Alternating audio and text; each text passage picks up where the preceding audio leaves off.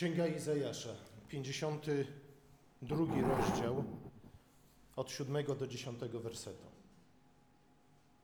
O, jak piękne są na górach nogi zwiastuna, dobrej nowiny, który ogłasza pokój, zwiastuje dobro, ogłasza zbawienie, który mówi do Syjonu, Twój Bóg króluje. Głos, Twoi strażnicy podnoszą głos, razem radośnie wołają, bo na własne oczy widzą, jak Pan powraca na Syjon. Radujcie się i wspólnie świętujcie ruiny Jerozolimy. Pan bowiem pocieszył lud swój, odkupił Jerozolimę. Pan obnaża swoje święte ramię na oczach wszystkich narodów i wszystkie krańce ziemi zobaczą zbawienie naszego Boga. Oto Słowo Boże. W 587 roku przed Chrystusem Jerozolima upadła. Znaczna część jej mieszkańców została uprowadzona do niewoli babilońskiej. Przez dwa pokolenia miasto leżało w ruinie. Nie było całkowicie opuszczone, ale było bezbronne. Jej mury były zniszczone. I oto po dwóch pokoleniach, którejś nocy imperator Baltazar albo Belszazar wystawił ucztę, na której potrawy podawał na naczyniach zrabowanych ze świątyni w Jerozolimie. Tej samej nocy zamordowano Baltazara, a panowanie nad Babilonem przyjęli Medowie i Persowie. Rok później imperator Cyrus pozwolił Żydom na powrót do Jerozolimy, na odbudowę jej murów, na odbudowę świątyni, a nawet nakazał, przeznaczył na tę odbudowę znaczne środki finansowe. Dzisiejszy fragment zapowiada właśnie te wydarzenia. Mówię o dniu, w którym dobra nowina dotrze do mieszkańców Jerozolimy. Nic, nic dziwnego, że spotka się z wielką radością, a nawet będzie okazją do świętowania. Zaś głównym powodem tego świętowania i tej radości będzie nie tyle odbudowa murów Jerozolimy, nie tyle odbudowa świątyni, ale to, że Pan powróci na Syjon. Pan ponownie zamieszka pośród swojego ludu. Bóg bowiem opuścił świątynię, która była jego ziemskim domem i udał się na wygnanie wraz ze swoim ludem. Mówi o tym dziesiąty rozdział Księgi Ezechiela. Teraz jednak powraca do swojego miasta i do swojego narodu. Wraca na Syjon. I to jest właśnie dobra nowina, którą zapowiada prorok.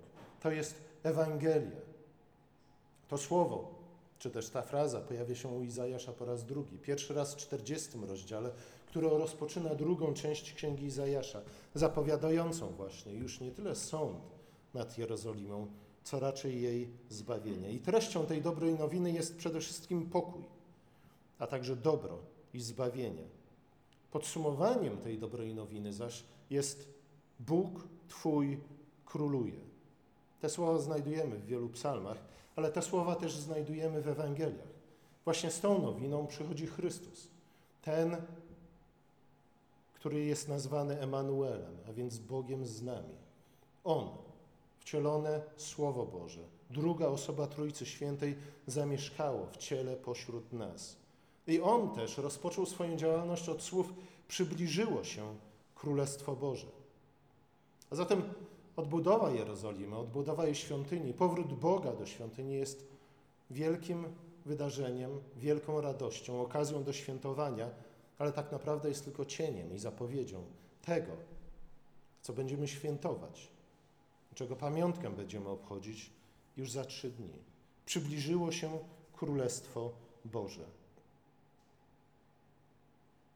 Tutaj warto zwrócić uwagę na to, że co prawda Bóg, który powraca do Jerozolimy, jest Bogiem zwycięskim.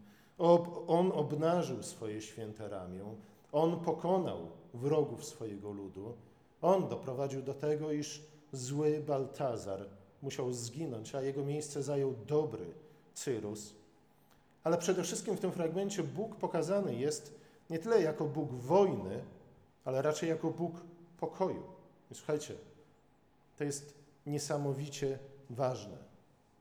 I że o ile Bóg jest zawsze Bogiem zwycięskim, o tyle jednak przedstawiany jest nie jako Bóg wojny, ale właśnie jako Bóg pokoju. Toczy zwycięskie wojny i czasami wzywa nawet nas do tego, abyśmy przekuli lemiesze na miecze. Ale jednak nie zapominajmy o tym, iż obrazem królestwa jest przekucie mieczy na lemiesze. Nie chcemy żyć w stanie stałej, permanentnej wojny, ze względu na to, że na takiej wojnie koniec końców nie ma wygranych. Wojna ma służyć pokojowi. Nigdy nie ma być celem samym w sobie. Nie powinniśmy zatem naśladować zbytnio przykładu Greków i Trojan, którzy przez 10 lat bili się i bili i bili, i kwiat Grecji i kwiat Troi musiał zginąć w tej wojnie. Nie. Nie można mówić tak naprawdę o prawdziwym zwycięstwie, jeśli nie prowadzi ono do pokoju, czyli do pomyślności, do dobrobytu, wynikających przede wszystkim z życia w zgodzie z przykazaniami Bożymi, które są naszą mądrością. Słuchajcie, wojna ma często to do siebie, że nie ma na niej wygranych.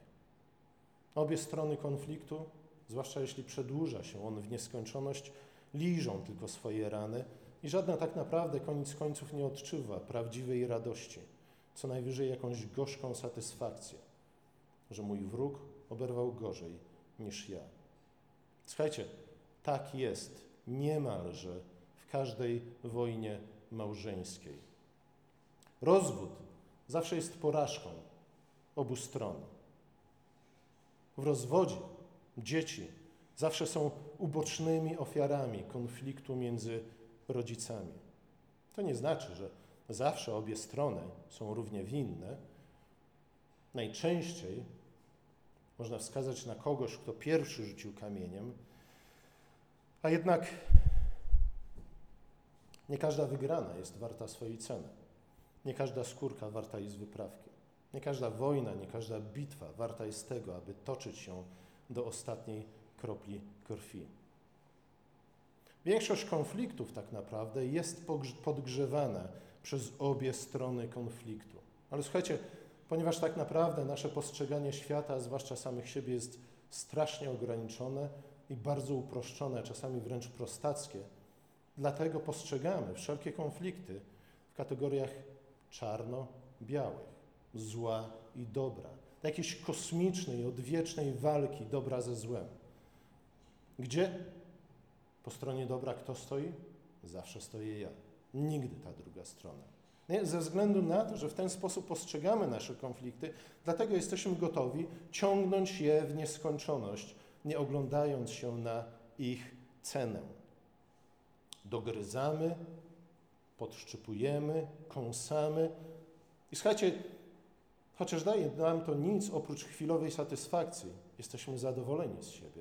Ale jesteśmy zadowoleni z siebie przede wszystkim dlatego, że taka postawa pozwala nam przedstawić się samym sobie, a także światu jako anioły światłości, jako ci, którzy występują w imię Boga w obronie prawdy i sprawiedliwości. Druga strona konfliktu zawsze jest zła, głupia, nikczemna. Słuchajcie, najczęściej, niemalże we wszystkich sytuacjach, to jest bardzo głęboka przesada. Siebie postrzegamy przez różowe okulary, traktujemy innych z przekonaniem, że nimi kierują jak najgorsze intencje. My z kolei mamy tylko i wyłącznie czyste motywacje. Chodzi nam o prawdę, chodzi nam o sprawiedliwość. Ta druga strona tak naprawdę jest wcielonym złem. Słuchajcie, może dlatego Jezus mówi, że zanim zaczniemy się do wyciągania belki, też źdźbła. Jak to było? Zanim zabierzemy się do wyciągania czegokolwiek z oka naszych wrogów, wyciągnijmy to, co tkwi w naszym oku. Słuchajcie, Jezus nie mówi tego bez powodu. Mówi to dlatego, że najczęściej dokładnie tak to jest. Nasza skrzywiona percepcja rzeczywistości prowadzi do tego, że Postrzegamy każdego, kto nie zgadza się z nami, każdego, kto wchodzi nam w drogę, każdemu nawet, kto nastąpił nam na odcisk, jako posłańca, wysłannika szatana, demona. Dorysowujemy mu rogi, dorysowujemy mu ogon, kopyta. Słuchajcie, nawet przy okazji ostatnich wyborów było to bardzo dokładnie widoczne. Ile plakatów wyborczych było pobazgranych, pociętych, zniszczonych. I słuchajcie, to by było bardzo ciekawe zadanie dla socjologów, psychologów i politologów zbadać, która strona konfliktu częściej niszczyła plakaty swoich konkurentów. U mnie na wsi jest to bardzo łatwe do zauważenia, ale nie powiem Wam, która strona konfliktu.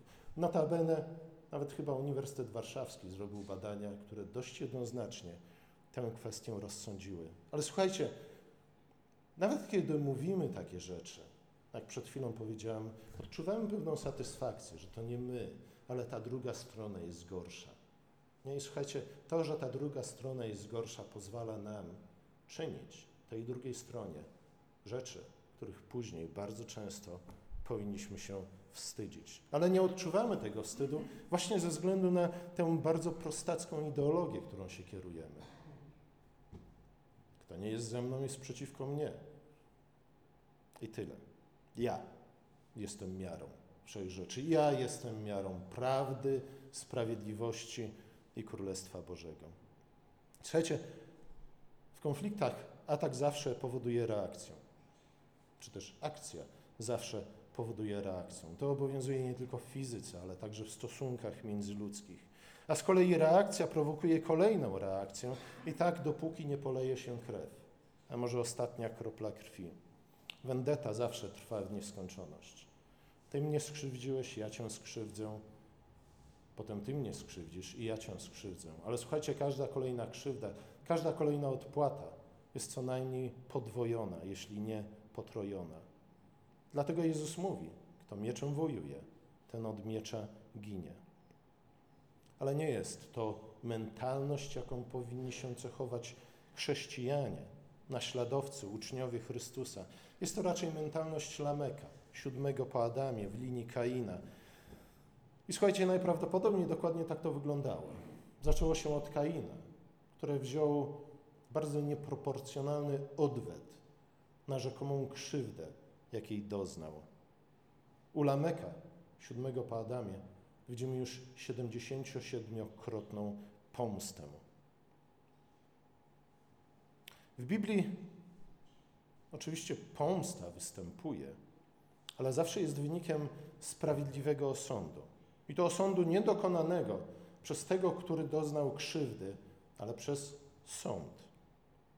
I zawsze pozostaje ograniczone w swoim rozmiarze, między innymi dlatego, aby nie napędzać tej spirali agresji. Mówi o tym zasada oko za oko. Słuchajcie, może dlatego tak trudno jest nam rozwiązywać konflikty, iż już dawno uznaliśmy zasadę oko za oko za niesprawiedliwą. Słuchajcie, jej miejsce zajęła zasada 77-krotnej pomsty. Jeśli odrzucimy zasadę oko za oko, ząb za ząb, to słuchajcie, najprawdopodobniej dojdziemy właśnie do lamekowej zasady. Oko za oko. Ta zasada mówi nam po prostu o tym, iż kara, czy też odwet, czy też pomsta powinna odpowiadać krzywdzie, zbrodni. I nigdy nie może być większa niż krzywda. Z drugiej strony, co prawda w Piśmie Świętym funkcjonują tak zwani mściciele krwi, a zatem krewni osób pokrzywdzonych, którzy mieli dokonać pomsty, ale tak naprawdę funkcjonowali oni tylko i wyłącznie w roli katów i, i mogli działać tylko i wyłącznie po wydaniu wyroku przez sąd. Dlatego teologia chrześcijańska dość dużo miejsca poświęca teorii wojny sprawiedliwej, której celem zawsze musi być pokój, a nie tylko wzięcie odwetu na wrogu, czy też całkowite rozgromienie wroga. Pisał o tym już święty Augustyn, pisał po nim Tomasz z a pisał między innymi coś takiego. U prawdziwych czcicieli Boga nawet wojny są pokojowe, bo nie są prowadzone z rządzy lub okrucieństwa, ale dla pokoju oraz po to, aby złych powściągnąć, a dobrych popierać. Słuchajcie, czasami musimy przekuć lecz miecze na, nie, lemiesze na miecze, ale w takim wypadku upewnijmy się, że posługujemy się tymi mieczami jako ci, którzy zaprowadzają pokój, a nie jedynie biorą odwet. Przypomina nam o tym Jezus w swoich błogosławieństwach. Nie mówi błogosławieni czyniący wojnę, ale mówi raczej błogosławieni czyniący pokój. Kto wszczyna wojnę, nigdy nie jest błogosławiony. Nie zapominajmy o tym, nawet jeśli pokłócimy się z naszymi sąsiadami. Zaś apostoł Paweł pisał: Jeśli to od nas zależy, ze wszystkimi ludźmi zachowujmy pokój. Czy zależy to od nas? Nie? W jakiej mierze to zależy od nas? Co moglibyśmy zrobić, żeby jednak ten pokój zaistniał między nami? Generalnie rzecz biorąc, w Piśmie Świętym widzimy dwie kultury, czy też dwie cywilizacje. Jedna to jest cywilizacja pokoju, która pomnaża dobra poprzez pracę, a z drugiej strony mamy cywilizację wojny, która jest cywilizacją rozboju, do której z nich chcemy należeć. Słuchajcie, jako wyznawcy Boga musimy być wojownikami, czy też możemy być wojownikami tylko i wyłącznie z konieczności. I to znów nie z konieczności urojonej, o której śnimy być może, ale z prawdziwej konieczności. Z wyboru zaś zawsze powinniśmy być tymi, których Pismo Święte określa mianem rzemieślników, a więc, a więc tymi, którzy po prostu zajmują się swoimi, sprawami i pomnażają to, co Bóg im dał poprzez swoją pracę, po to, aby móc udzielić z tego, co im zbywa, a może nawet z tego, co im nie zbywa, potrzebującym. W końcu nie zapominajmy o tym, co Pismo Święte mówi na temat naszych wrogów. Kto jest tak naprawdę naszym wrogiem? Paweł mówi: Nie walczymy bowiem przeciw krwi i ciału, ale przeciwko zwierzchnościom i władzom, przeciwko władcom tego świata ciemności, przeciwko złym duchom na wyżynach niebieskich. Słuchajcie, jak często nadużywamy tych słów, nazywając tych, którzy nastąpili nam na odcisk, właśnie posłańcami piekła. Nie? Słuchajcie, po to, aby usprawiedliwić nasz osobisty odwet, dokładnie to czynimy. Utożsamiamy ludzi, którzy być może są głupi, być może są niedojrzali, a być może byli po prostu tego dnia zmęczeni i dlatego nam odwarknęli, tak jakby rzeczywiście byli posłańcami piekła. Słuchajcie, w oparciu o taki osąd żadna reakcja nie może być sprawiedliwa. W walce przeciwko władcom ciemności musimy zwracać szczególną uwagę i głównie powinniśmy zwracać uwagę na własne serce. Bo tak naprawdę koniec końców to w naszych sercach toczy się walka między złem i dobrem. Jezus wielokrotnie o tym mówił w Ewangeliach. Mówił o tym, że to, co kala nas, a również zanieczyszcza, czyli kala całe nasze otoczenie, jest to, co wychodzi z naszego serca. Ale znów, ci, którzy następują nam na odcisk, są posłańcami piekła, a cokolwiek wychodzi z naszego serca, jest czystą prawdą i czystą sprawiedliwością. Dopóki w ten sposób myślimy, będziemy żyć w stałej, niekończącej się wojnie ze wszystkimi. Słuchajcie, i koniec końców okaże się, że pozostaliśmy tymi ostatnimi na polu bitwy. Prorok Jeremiasz mówi: Ponad wszystko inne zdradliwsze jest serce, skażone jest ono, któż zdoła je poznać. A Salomon w przypowieściach mówi: Nade wszystko strzeż własnego serca. Słuchajcie, nasza własna porywczość, nasza własna pamiętliwość muszą stać się naszymi głównymi wrogami. To z nimi przede wszystkim musimy walczyć. Inaczej nasza wygrana stanie się kolejną porażką, nie tylko dla nas, ale i dla całego świata. Ponieważ kiedy na tronie zasiądzie głupiec, a takimi jesteśmy, kiedy rządzi nami właśnie to uproszczone prawo odwetu, kiedy na tronie zasiądzie głupiec, ktoś, kto w ogóle nie nadaje się do roli króla, wtedy cierpieć będzie nie tylko on sam, ale także wszyscy, nad którymi on panuje. W liście do Rzymian apostoł Paweł cytuje słowa z księgi Izajasza, te, które czytaliśmy przed chwilą. Jak piękne są nogi tych, które, którzy zwiastują dobre nowiny. Tą dobrą nawiną, jak już powiedziałem, jest oczywiście Ewangelia o Królestwie Bożym, które przyszło do nas w Jezusie Chrystusie. W Chrystusie sam Bóg przychodzi do nas po to, aby zamieszkać między nami. A słuchajcie, tu właśnie przydaje się znajomość Starego Testamentu, który bardzo wiele mówi na temat tego, jakie były warunki zamieszkiwania Boga między Jego ludem, pośród obozu Izraela. Z drugiej strony, jeśli przychodzi nas, do nas w Chrystusie Królestwo Boże, to pamiętajmy o tym, w jaki sposób Paweł definiuje Królestwo Boże. W liście do Rzymian stwierdza, iż Królestwo Boże to właśnie sprawiedliwość i pokój i radość w Duchu Świętym. Słuchajcie, jeśli nasze zwycięstwo, jeśli nasz odwet nie sprawi, iż naprawdę pocałuje się pokój i sprawiedliwość, jeśli nie sprawi, że łaskawość i wierność spotkają się ze sobą, to Bóg nie obdarzy nas szczęściem.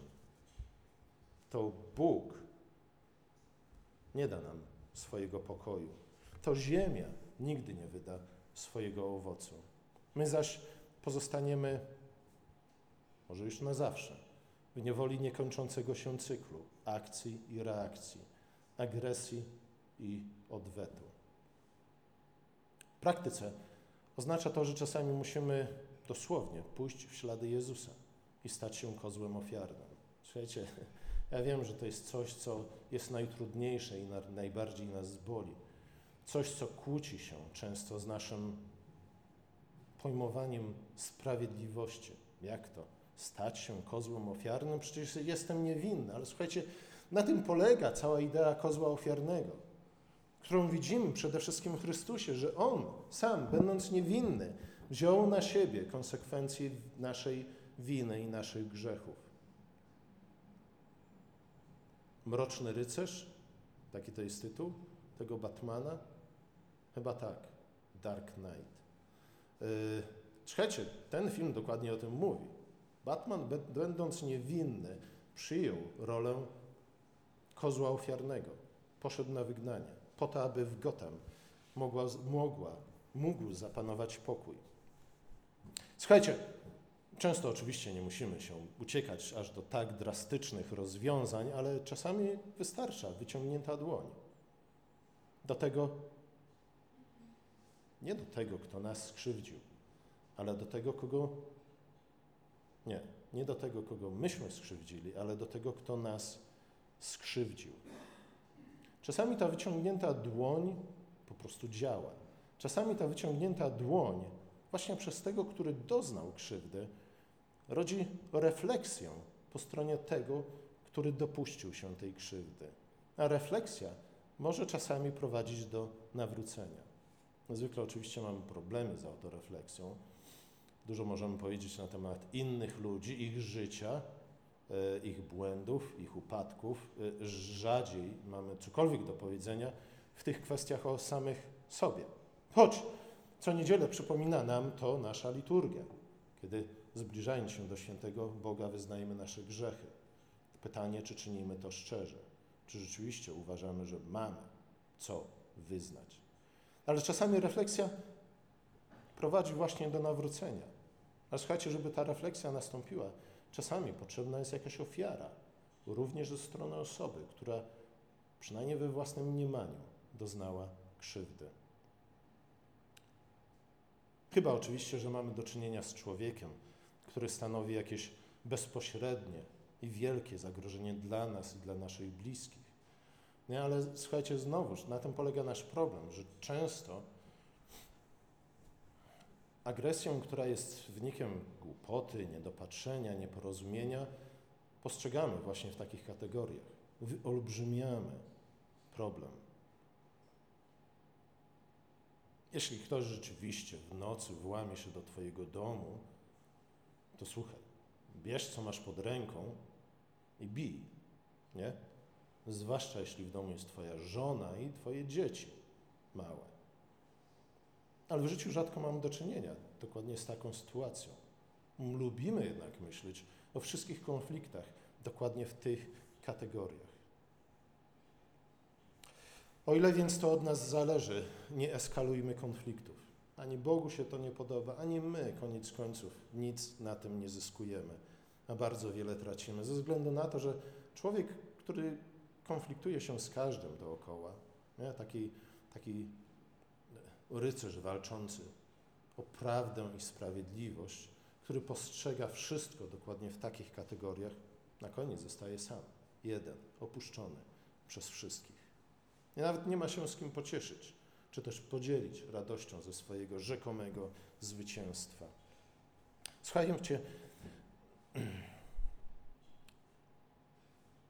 szukajmy raczej rozwiązania konfliktów lub przynajmniej ich załagodzenia. Jeśli już nie stać nas, nas na to, aby być chrześcijanami, to bądźmy przynajmniej cywilizowanymi ludźmi. Pamiętajmy też o tym, co Pismo Święte mówi na temat grzechu. Ponieważ Pismo Święte mówi wbrew temu, co się często słyszy, o tym, że grzech grzechowi nierówny. Nie słuchajcie, właśnie ten mit, że każdy grzech jest identyczny, nie? czy ja sobie przeklnę pod nosem, kiedy młotkiem walnę w kciuk, czy też skonstruuję kolejny Auschwitz, absolutnie nie ma żadnej różnicy. Nie? Ten mit pokutuje między nami. Może między innymi właśnie ten mit prowadzi do tego, że my zawsze, za każdym razem, jak ktoś nadepnie nam na odcisk, musimy go potraktować tak, jak byłby jakimś stalinistą albo hitlerowcem. Słuchajcie, nie tak jest. Są grzechy, które Pismo Święte nazywa po prostu minięciem się z celem. Jest to najczęściej grzech, który wynika ze zbłądzenia, który zwykle jest skutkiem czy też owocem niedojrzałości. W rozwiązywaniu konfliktów z ludźmi, gdzie chodzi o tego rodzaju grzech, i w takich sytuacjach należy właśnie okazać często wielkoduszność i cierpliwość, wyciągnąć rękę, zrobić pierwszy krok do pogodzenia i pojednania. Z drugiej strony mamy inną kategorię grzechu grzech, który jest nazywany grzechem z podniesioną ręką. Grzech z premedytacją, grzech, który wynika właśnie nie tyle z głupoty i niedojrzałości, co raczej z nikczemnej woli zaszkodzenia bliźniemu. Grzech, który czerpie radość właśnie z wendety, grzech, który czerpie radość z odpłacania się drugiemu na modłę lamekową.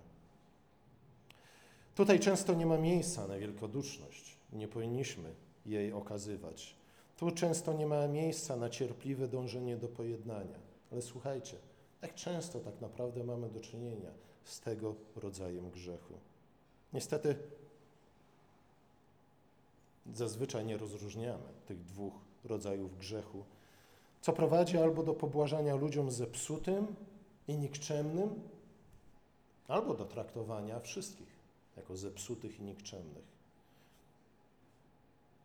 do traktowania zaniedbań, uchybień, głupoty, jakby były ohydnymi zbrodniami przeciwko ludzkości, zasługującymi na co? Na Trybunał Norymberski. Nie tak jest. Czynienie pokoju wymaga od nas pewnej dozy dojrzałości i zrozumienia, przede wszystkim mentalności Pisma Świętego. Pewnych niuansów, przynajmniej kilku. A zatem są dwa rodzaje grzeszników, są dwa rodzaje grzechów. To pierwsze. Drugie to to, my z definicji, z konieczności nie zawsze jesteśmy we wszystkim, co robimy, czynimy i odczuwamy posłannikami nieba, aniołami światłości. A z kolei osoba, która być może wyrządziła mi jakąś krzywdę, niekoniecznie jest posła, wysłańcem piekła. Musimy przede wszystkim być może zrozumieć tę jedną prostą prawdę, którą wszyscy znamy, ale jednak do której bardzo rzadko się stosujemy. A mianowicie, że nie każdy problem, przynajmniej nie każdy techniczny problem, możemy rozwiązać przy pomocy czego? Przy pomocy młotka. A jednak jak bardzo często właśnie w relacjach z naszymi bliźnimi postępujemy w ten sposób. Jakby każdy problem można było rozwiązać przy pomocy młotka. Słuchajcie, jeśli tacy jesteśmy, jeśli tak myślimy, jeśli tak jest nam dobrze, to czy rzeczywiście nadejście Królestwa Bożego jest dla nas dobrą nowiną?